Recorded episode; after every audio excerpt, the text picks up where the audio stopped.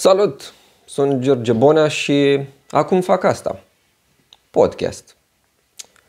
În primul rând vreau să vă mulțumesc că v-ați uitat la primul podcast, la primul episod, cel postat ieri. Vreau să vă spun de pe acum că asta nu se va întâmpla în fiecare zi. Ideal ar fi de luni până vineri, 20 de minute, 30 de minute, cât se poate. Dar uh, mai intervin lucruri, o vacanță, lipsa chefului, lipsa subiectelor, deci să vorbim amboulea. Dar până atunci să ne bucurăm că avem un al doilea episod și probabil uh, vă întrebați uh, care e faza cu micile schimbări. Am ținut cont de sfaturile voastre, vă mulțumesc foarte mult pentru ele și uh, sper că am pus mai bine la valiera. O să beau mai puțin ceai. Am încadrat camera altfel, cel puțin pentru podcasturile în care sunt doar eu. Asta ca să nu mai remarce lumea să mai comenteze, să mai comenteze că am mâinile atât de lungi. În esență am mâinile lungi și picioarele. E foarte interesant că cineva pe YouTube la un comentariu, o să ne uităm un pic și peste comentarii, pentru că s-au adunat câteva și mi-ar plăcea să le răspund oamenilor. Uh, Ciprian Moroianu a stat să calculeze cât am în înălțime și cred că a nimerit la virgulă, 1,82 m, dar ce a făcut el a fost să compare mobila, măsuța, cu scaunele și să facă un fel de ecuație de gradul 14 între cum îmi stau mie mâinile uh, în raport cu masa și el și-a dat seama cât am în înălțime. Bine, probabil a văzut și șaua de la bicicletă și a făcut mai multe ca. Oricum, genul meu de public. Audiența mea. Oameni care se uită și calculează în funcție de mărimea piciorului, a mesei, a șei de la bicicletă, cât are vloggerul. Foarte tare. Bun. Uh, cum spuneam, hai să ne uităm un pic peste comentarii. Sunt destul de multe pentru un podcast uh, lansat ieri, făcut de mine, ca să... Așa? Bun. Uh, Bogdan, Bogdan comentează la fiecare filmuleț și spune mereu același lucru. E numai rebuturi. Asta spune el. Evident că s-au adunat și foarte multe comentarii despre subiectul pe care l-am dezbătut ieri în legătură cu romii și cu copiii. Sunt foarte mulți care uh, continuă să spună despre faptul că romii fac uh, copii doar pentru alocație. Uh, eu rămân la părerea că exemplele la care ne raportăm sunt uh, de cele mai multe ori uh, anecdotice, în sensul că presa ne arată câte ceva și noi luăm ca fiind o generalizare totală.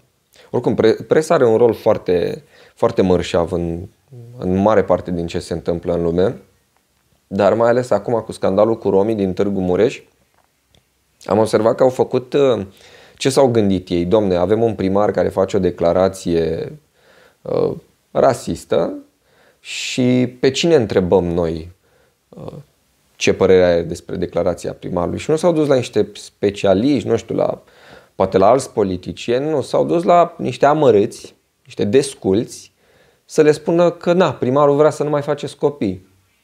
Și ce te aștepți să auzi de la oamenii ăia care probabil au patru clase și cel mai probabil au patru copii? Și n-au citit o carte în viața lor, ce că vorbeam eu ieri de 4 lei pe cultură pe lună, n-au dat în viața lor un leu. Și jurnaliștii se duc și mi se pare că este o atitudine exact ca în curtea școlii, când îl ațâți pe unul, ca să, tu știind că o să obții de la el uh, ceva nașpa. Se duc reporterii și bagă microfonul în gură unei uh, doamne de etnie romă, se vede că nu are capacitatea de a ține un discurs elocvent privind discriminarea și uh, copiii și o întreb, ce părere aveți, că nu vă lasă primarul să faceți copii? Și evident că ea vorbește conform nivelului educațional pe care îl are. Și după aia e așa o împăunare a presei, că uite domne, noi, noi stăm și vorbim cu oamenii pe teren, noi trimitem reporteri să ia de, din focul bătăliei o părere, o opinie. Și ce se întâmplă este că de fapt se inflamează tot online-ul, pentru că ce faci tu este să validezi în ochii, oricum Uh, nu știu dacă e corect românește, dar în ochii biasați, repet, nu știu dacă e corect, în ochii biasați ai internetului și ai românilor care oricum discriminează, tu vii și spui, poftim, v-am spus că sunt needucați, uite-i, Uite cât de needucați sunt, cum nu știu să conjuge verbe, domnule, în timp ce spun că ei vor să facă copii. No, de fapt, stai și alimentezi același status quo. A, asta se întâmplă. Bun, nu știu dacă mai e ceva de spus despre subiectul cu romii. Probabil nu se va termina niciodată. Întotdeauna vom găsi vinovați pentru problemele noastre. Așa. Bun, lumea întreabă de mustață, este un podcast care nu are legătură, da, foarte important, nu are legătură cu speakerul de motivațional, nu vine în locul speakerului, speakerul va fi în continuare în fiecare miercuri. Asta e, cred că asta a fost stomacul, asta e ceva pe lângă, ceva care cred eu că ar funcționa pe lângă, cu prieteni, cu invitați. Apropo de săptămâna viitoare o să vină și niște oameni aici alături de mine pe scaunul pe care l-ați văzut ieri. Dacă nu mă înșel luni, o să-l avem pe Alex Cazacu, uh, cel care realizează Ușor Picant. Probabil, dacă nu știți uh, emisiunea online, o să vă las eu un link în descriere și o să discutăm cu el despre stand-up, apoi la un dat o să-l avem și pe tot așa prietenul și comediantul Hărmănescu, Daniel, ce frumos l-am prezentat, Hărmănescu, Daniel. Și uh, marți o să vină un alt prieten al cărui job nu-l cunosc, dar aflăm împreună cu ce se ocupă. Bun. Uh, ce mai spune uh, internetul? Bun, că sunt sărac, că mi-am pus bicicleta scumpă de munte. Puteam să pun și cursiera, adică sunt și opulent. Dar momentan nu o folosesc mai mult uh, pe asta, cumva de oraș. Mi-au plăcut ideile despre halat, mulțumesc. Am ținut cont de toate, mi le-am notat. Și bun, ceva de cărți, o să vorbesc un pic și de cărți, o să recomand niște cărți, o să încerc să fac asta în fiecare podcast. Treaba e complicată. Bun, au fost câțiva care m-au întrebat că spuneam eu despre partea cu freelancing-ul și cu publicitatea și au fost două sau trei persoane care m-au întrebat cum e să lucrez în publicitate și am zis că o să detaliez asta pe, în episodul de astăzi. Uh, eu nu pot să spun exact cum e să lucrez în publicitate, în sensul că eu nu am urmat pașii firești. Nu am făcut o facultate în domeniu, nu mi-am depus CV-ul de tânăr să lucrez în advertising. Eu am avut noroc pentru că la un moment dat lucrând la Academia Cațavencu aveam prea mult timp liber și mi se părea că pierdeam zilele aiurea în sensul că ne duceam o singură zi pe săptămână la redacție, restul scriam de acasă și ne făceam treburile de unde voiam noi. Și uh, am zis, doamne, trebuie să mai fac ceva, să mai învăț ceva. Și mi s-a zis mie pe atunci că, domnule, în publicitate e creativitate, trebuie să te duci acolo, că acolo e cu umor. E... Și am început să-mi depun CV-urile Iurea pe IQ Ads și am avut noroc că cineva m-a, m-a chemat la un interviu la Secret Service și Mihai Ene a zis, bă, eu văd, văd potențial pentru că na, în paralel faci chestii creative. Eu așa am ajuns în publicitate, nu știu dacă e un exemplu elocvent, cel mai probabil prea puțini ajung ca mine în publicitate. Colegii pe care i-am întâlnit în agenții, să dau un pic mai încet că mi-e de prea tare. Colegii pe care i-am întâlnit în agenții au făcut o facultate, au făcut niște internship-uri. Noi m-am angajat uh, din prima zi cu un salariu mic, dar așa au toți la început. De-aia mi se pare foarte greu să intri în publicitate când uh, ai niște responsabilități, când ai o familie, ai copii, pentru că salariile sunt mici la început. Evident că ele după aia cresc foarte mult și în funcție de cum ți le negociezi tu și în funcție de cum știi să te vinzi. Că până la urmă în publicitate trebuie să știi să te vinzi.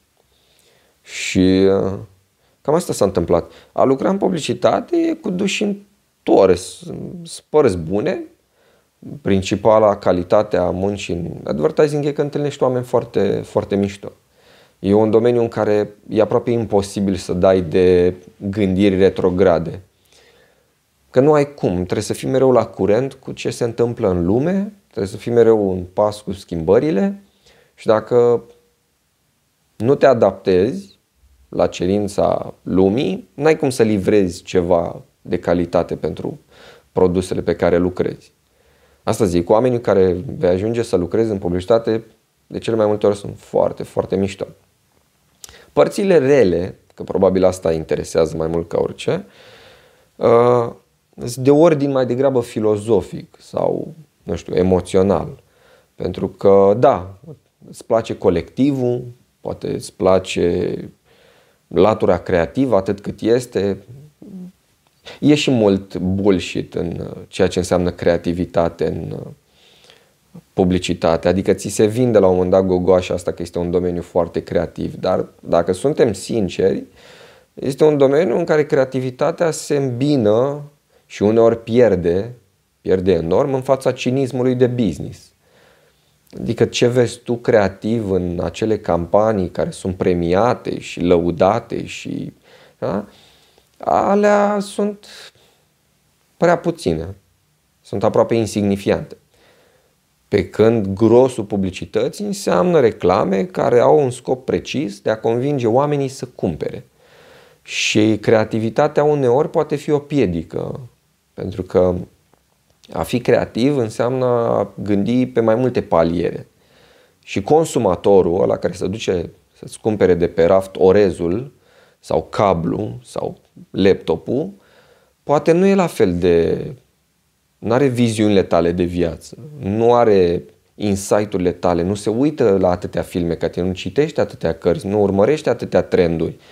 El are, nevoie, are o nevoie funcțională să cumpere X obiect și tu trebuie să-l convingi să cumpere X obiect fără să-i supui mintea la o corvoadă uriașă, că altfel nu, nu o să se întâmple. De-aia, creativitatea e cu duș și întors. Da, sunt chestii creative, în fiecare brainstorming se aruncă lucruri creative pe foi, dar când ajungi să le prezinți clientului, el o să taie din ele. Bine, asta dacă ajungi cu atâtea idei la client, pentru că ele mai trec prin niște filtre în agenții. Uh, în procesul de gândire.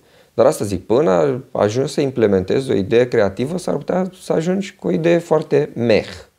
Și foarte multe lucruri pe piață sunt meh, pentru că, hai să fim serioși, tu trebuie să convingi oamenii să cumpere, nu să-ți gândească o, un produs. Nimeni nu stă în fața raftului, dacă nu vreau să ating la valiera, nimeni nu stă în fața raftului și zice, vai, dar ce metaforă extraordinare, ce joc de cuvinte. Uite, domne, cum au frazat, cât de deștepți au fost băieții în agenție sau fetele alea. Fantastic și uite cum au pus logo-ul de mare și aici cum au dat cu culorile. Nu.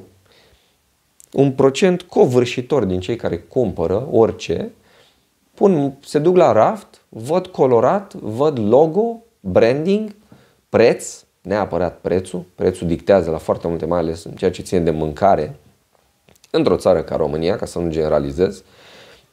Pun mâna pe produs, au văzut ofertă, patru iaurturi la preț de 3, nu mai contează că ai gândit un headline frumos, că te-ai chinuit să găsești niște premii relevante, că și asta cu premiile.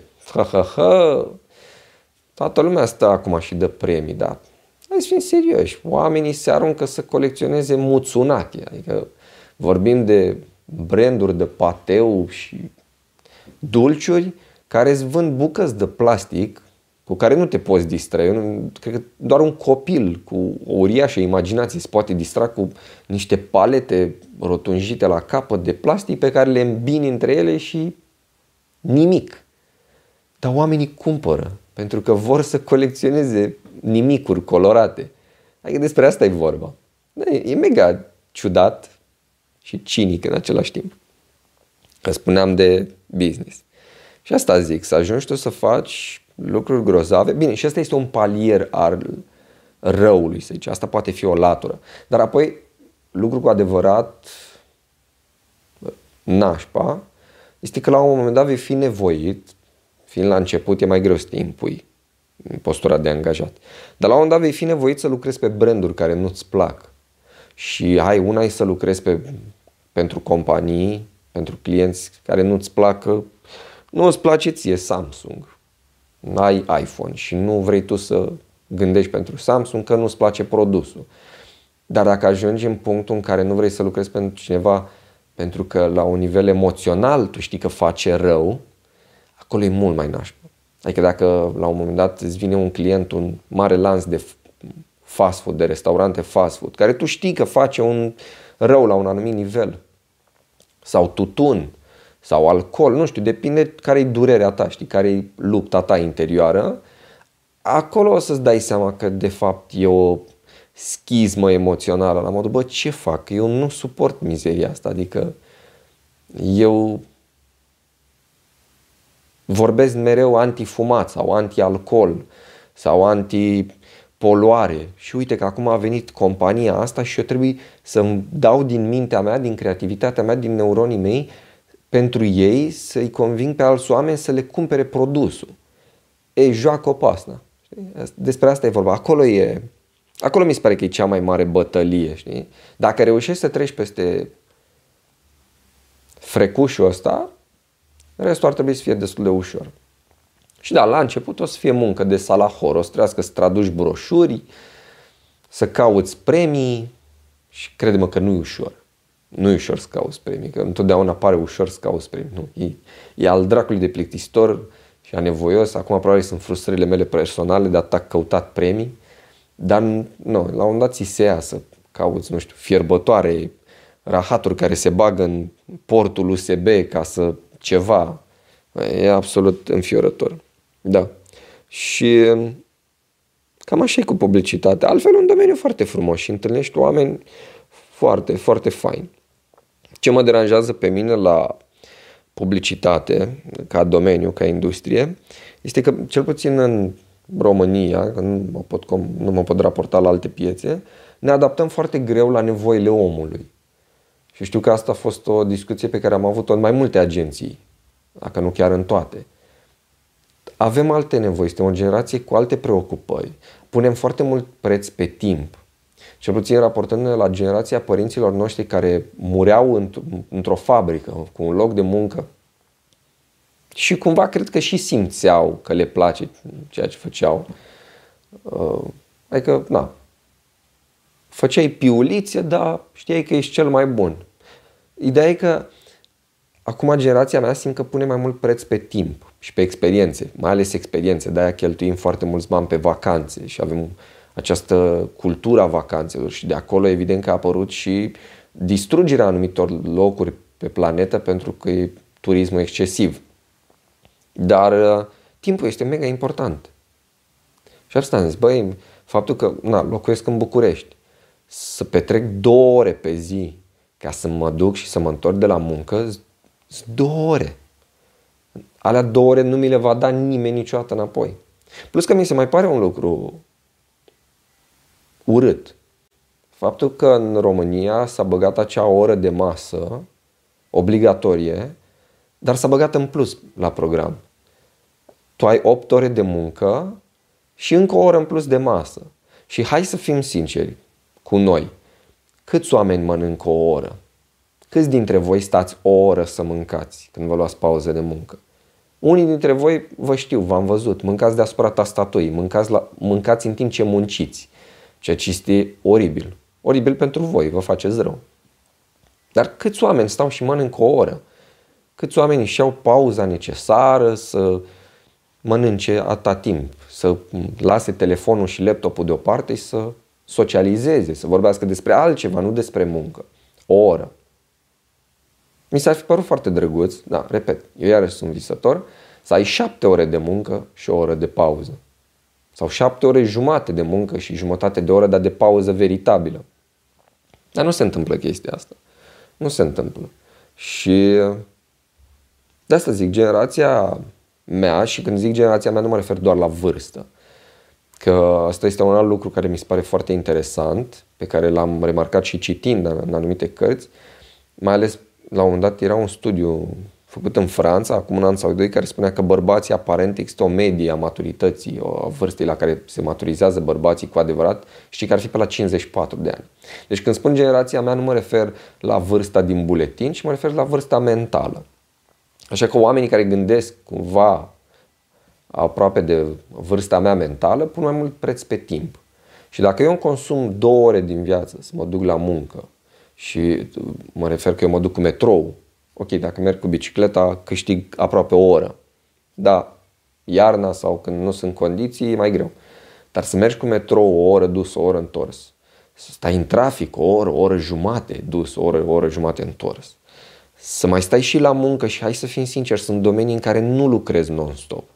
Că nu lucrezi. Și în publicitate nu se lucrează non-stop. Sunt zile în care bagi ca nebunul, de dimineață până seara, și în alte domenii la fel, și sunt zile în care nu faci nimic. În care stai pe banii firmei, pe curentul firmei, pe apa firmei, pe ceaiul firmei și pe timpul tău. Stai între patru pereți cu alți oameni de care, hai să fim sinceri, te-ai săturat. Când poți să fii altundeva. Când poți să, să-ți clătești mintea la un film în timpul ăla. Așa, te duci aiurea să te uiți la un film, la prânz sau la o piesă de teatru, că teatru începe la șapte. Pleci mai devreme, te duci să te uiți la teatru. Sau citești. Te duci să stai pe o bancă și citești în parc. Nu, trebuie să, trebuie să stai la, la birou, trebuie să stai la muncă, uneori total aiurea.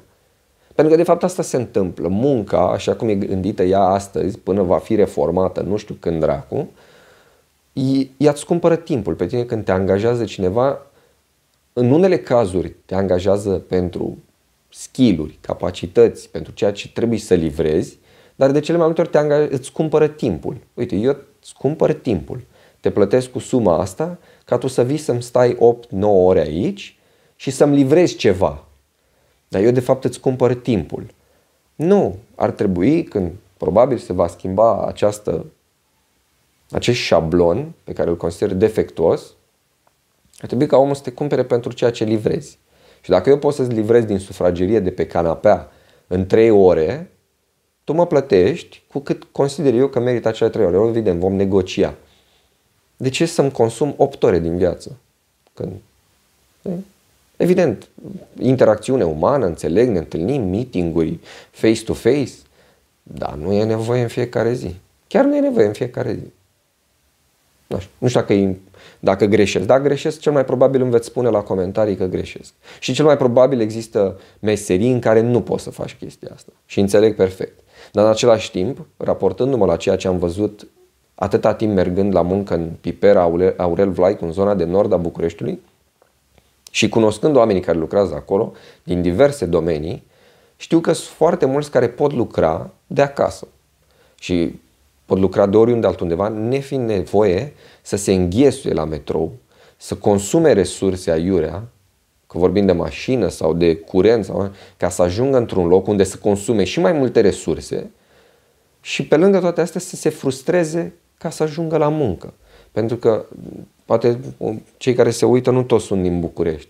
Dar nu știu dacă ați fost vreodată la ora de vârf în tunelul din, de la metrou dintre Unirii 1 și Unirii 2. Este ca la Auschwitz. Și nu exagerez când spun. Când este aglomerat, este aceeași senzație de claustrofobie pe care probabil o aveau oamenii de la Auschwitz când intrau la dușuri. Este același lucru. Este horror. E enervant că oamenii care ar putea schimba lucrurile nu, nu își dau seama și nu empatizează cu cei care stau în fiecare dimineață să se înghesuie. De ce se înghesuie? Pentru că trebuie să ajungă la program. De ce trebuie să ajungă la program? Pentru că așa este gândit șablonul. Și este frustrant. Este absolut frustrant. Ca să, să nu mai zic că ăla a fost unul din momentele în care mi-am dat seama că bă, eu nu mai vreau să fac chestia asta. M-a prins la un moment dat înghesuiala la metrou. E aproape de moment de panică când îți dai seama că este atât de mulți oameni și atât de multă înghesuială și e tavanul ăla atât de jos, încât eram, băi, e, e oribil. E oribil. Da, asta este. În continuare, probabil vom face chestia asta. În continuare ne vom duce la muncă, ne vom înghesui în metrou. Wow, îmi spunea la un moment dat cineva că... Și mi s-a părut foarte... Uite, cum cum găsește omul metodă de coping, îmi cer scuze pentru englezisme, sunt cumva defect profesional, dar cum găsește omul metode de rezolvare a problemelor, face poze și postează pe net. Oamenii în înghesuiala de la Unirii, de la metrou, nu se revoltă în adevăratul sens al cuvântului. Pozează. Pozează înghesuiala și pun pe net eventual în jură, ceea ce na, e o metodă de a ventila din emoții. Dar atât. Ceea ce e nimic. Este absolut nimic. Ai făcut nimicul, ai pozat nimicul, ți-ai exteriorizat nimicul. E, e al dracului de penibil. Bun. Uh, vreau să mai zic uh, ceva. Mă mai uit așa din când în când pe comentarii să văd să nu-mi fi scăpat ceva. Oricum am fost copil cu minte și mi-am uh, făcut temele și mi-am notat și pe foaie subiectele despre care mai voiau oamenii să vorbesc. Uh, legat de chestia asta cu statul acasă, cu freelancing mi-am dat seama că poate n-am știut să apreciez, nu știu dacă mama se uită la podcastul ăsta, nu știu dacă mama se uită la podcasturi, uh, dar uh, cumva aș vrea să fac public chestia asta, să spun cât de mult apreciez uh, cât a făcut mama în copilărie, pentru că ea a fost casnică o bună bucată de timp și este al dracului de greu să fii casnic. Pentru că, să fim sincer, acum fiind freelancer, pe lângă muncă, m-am trezit acum dimineața la 8, am scris ce aveam de scris pe, pe partea de copywriting, blog și toate cele și timp de o oră jumate am fost casnic, în sensul de curățenie. Dar uh, zilele trecute steam și mă gândeam în timp ce găteam și puneam și o mașină la spălat și întindeam o altă mașină la uscat și știam că trebuie să șterg praful, ceea ce este odios, nu e nimic mai enervant decât să ștergi praful și știam că trebuie să curăț și în baie și eram, Doamne, deci există femei care au făcut chestia asta zeci de ani, cum e și cazul mamei mele, și întotdeauna mi s-a părut așa că societatea, și aici pot să fiu de acord cu feministele, societatea întotdeauna a bagatelizat lucrul ăsta. Ce faci? Stai acasă. Faci curat. Bă, este al dracului de greu să faci curat. Este al dracului de obositor să dai cu aspirator, să dai cu mopul, să ștergi praful peste tot.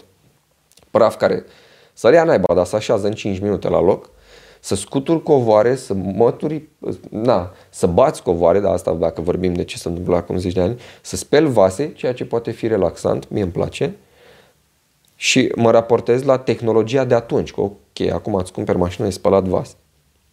Dar să speli vase, să mai și gătești și să gătești, nu știu, două feluri de mâncare, poate faci un desert, că ești mama bună, să cureți și în baie, doamne, să cureți în baie este atât de anevoios și stai cu toate chimicalele alea în nas, nici nu știu ce, mă, oricum sunt chestii de făcut. Și este mega, să mai ai și un copil sau doi care o răcăie pe lângă tine, unul vrea să facă o prostie, unul a mânjit pereții, tu stai și amesteci în ciorbă, tai ceapă, dai cu aspiratorul, uh, în paralel poate coși un ciorap, uh, na, faci un plover cum face maică mea. Bă, e muncă grea, tată. Deci, efectiv, este muncă îngrozitor de grea. E muncă ci este o muncă. Și că mai râdeam la un moment dat că râdeam că eram proști și nu înțelegeam.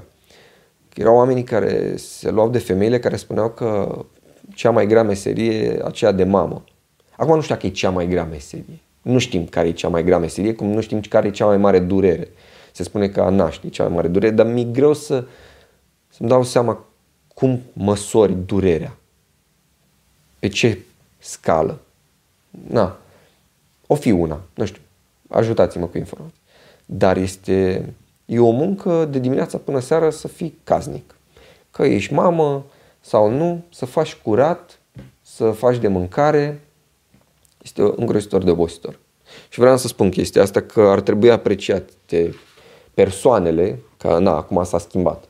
Și bărbații sunt casnici, dar ar trebui apreciați oamenii care fac chestia asta, care au grijă de casă, și cred că dacă lucrurile astea s-ar fi întâmplat, mă refer la apreciere, dacă s-ar fi întâmplat de cu 100 de ani, de cu 100 de ani, altfel ar fi fost de relația dintre bărbați și femei astăzi. N-am mai fi văzut atâtea femei înverșunate, atâtea femei care simt că trebuie să răzbune istoria și cumva au un comportament răutăcios față de bărbați pentru că trebuie să răzbunăm istoria. Bun. A, mi s-a mai spus la un moment dat o chestie.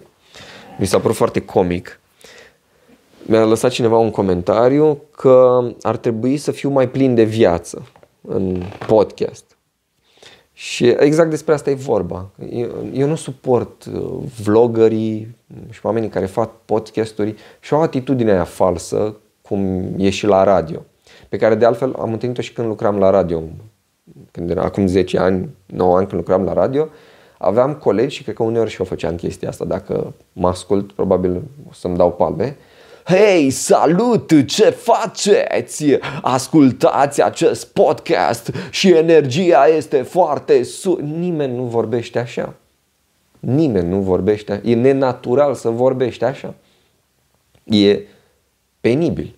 Am un băiat care s-a abonat la uh, vlogul meu îmi scapă numele, mi-a apărut acolo că îți mai arată în Analytics cine se abonează și este un tip care are vreo 300 de mii de abonați, o cifră uriașă și eram curios să aflu, băi, cine este acest om cu 300 de mii de abonați care s-a abonat la mine. Și este un puști, să zic 16-17 ani, Așa vorbește el. Hei, salut! Ce faceți? În episodul de astăzi o să ne uităm la chestii și o să facem chestii cu telefonul. Și hai, el are 16 ani, pot să înțeleg entuziasmul. E penibil, dar pot să-l înțeleg. Bă, dar sunt oameni de 25, 30 plus ani care așa vorbesc în fața camerei. Ce dracu e cu ei? Serios, ce? M-am gândit la un moment dat că vreau să fac și o paranteză, că mi s-a spus să mai recomand cărți. Na, eu acum o citesc pe asta, abia m-am apucat de ea, de Aurora Liceanu, Soacre și Nurori. Dar la un moment dat am descoperit la pagina 17, 17, am descoperit o chestie foarte interesantă. Și mă gândeam să vă citesc și să vă citesc așa cum probabil ar vrea unii să audă un podcast.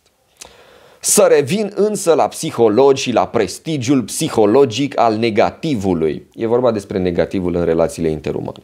Roy F. Baumeister a scris un articol care a făcut senzație începând chiar cu titlul. Se numea Bad is stronger than good. Adică răul este mai puternic decât binele. Wow, aici ar trebui să am niște caturi, niște efecte speciale. Bun. Cum susținea el afirmația făcută în titlul articolului. Afirmația sa se baza pe faptul că ea este un principiu psihologic solid al naturii umane. Din punct de vedere emoțional, reacționăm mai puternic la emoțiile negative. Doamne, ce ridicul Acum hai că o să citesc serios ca să nu fie cu adevărat penibil. Uh, mi-a plăcut pasajul ăsta. Un argument interesant este adus în sprijin. 74% dintre cuvintele englezești se referă la trăsături negative de personalitate. În limbaj obișnuit le numim defecte. Pentru psihologi ele sunt atribute negative. 62% dintre cuvinte exprimă emoții negative și doar 32% dintre ele exprimă emoții pozitive. Se întreabă autoarea oare ce procente am putea găsi pentru limba română. Nu s-a făcut până acum o cercetare, dar oricum unii susțin că toate limbile se comportă la fel, ceea ce înseamnă că în limbile planetei cuvintele negative și negativismul are mai mult teren. Uh, am zis că vă las la comentarii, la descriere, vă las linkul lui Kazaku să vedeți cu ce se ocupă el înainte să veniți. Uh, vine lui CK la București dacă vă interesează, dacă sunteți cu stand-up-ul și am găsit pe blog.publica.ro în această dimineață a postat o prietenă de pe Facebook ce cărți vor fi lansate în prima jumătate a anului 2020. Uh, Unele mi s-au părut foarte, foarte interesante, cum e Paradoxul Prosperității. Pare un titlu și un subiect interesant. Uh, Secretele Inteligenței. Why, what your education failed to teach you. La fel un subiect foarte interesant. Și văd că le avem împărțite pe luni. Ce apare în ianuarie, februarie, ce apare în martie, aprilie, uh, mai. No, e un articol foarte interesant. O să-l postez tot așa în descrierea videoului. De altfel, mi-ar plăcea să ne împrietenim pe Goodreads. Eu promovez foarte mult platforma asta de socializare. Este un Facebook al oamenilor care citesc, unde putem să vedem ce citim, ce note am dat anumitor cărți sau ce părere am avut despre anumite cărți și ce am vrea să citim. Așa că dacă vreți vreodată să mă surprindeți cu un cadou și nu știți ce, intrați pe Goodreads, vedeți ce cărți vreau să citesc, înseamnă că nu mi le-am cumpărat, le cumpărați, le puneți frumos într-un ambalaj, nu are importanță și mi le trimiteți. O să fiu foarte fericit. În rest, cam asta a fost pe săptămâna asta. O să mai scriu una alta pe blog Uh, am filmat ceva de la stand-up zilele astea, mă gândesc să postez și de la stand-up să vedeți care e treaba și cu stand-up-ul dacă vreți să veniți, cam care sunt uh, subiectele pe care le abordez pe scenă și cam care e stilul meu de umor. Și cam asta e tot. Ascultați Just Another Light dacă vă place, dacă vă place reggae cu influențe lăutărești manelistico. La un dat o să vorbim mai multe și despre manele. Uh, trebuie să rezolv cu podcastul, să ajungă și el pe Spotify și pe celelalte platforme. Vă doresc un weekend plăcut, fără prea multă tehnologie, fără telefon, gătiți, e foarte terapeutic, e foarte relaxant. Faceți curat în casă. Știu că vă gândiți, băi, Barta influencerul, nu chem și după cineva să-ți facă curat. E foarte interesant să faci curat la tine acasă. Chiar e terapeutic, ești în contact cu casa ta. Descoperi unde ai pus lucruri, plus că sunt zgârcit. Asta e, da, o altă chestie. Hai, ne vedem săptămâna viitoare. Mi-a părut bine.